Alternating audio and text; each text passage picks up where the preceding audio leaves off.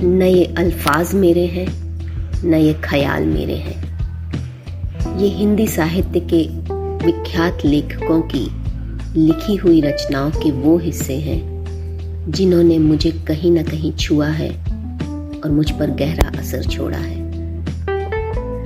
उनके अल्फाज मेरी आवाज़, ये एक ज़रिया है और एक छोटी सी कोशिश है मेरे पसंदीदा लेखकों की रचनाओं को श्रोताओं तक पहुँचाने की।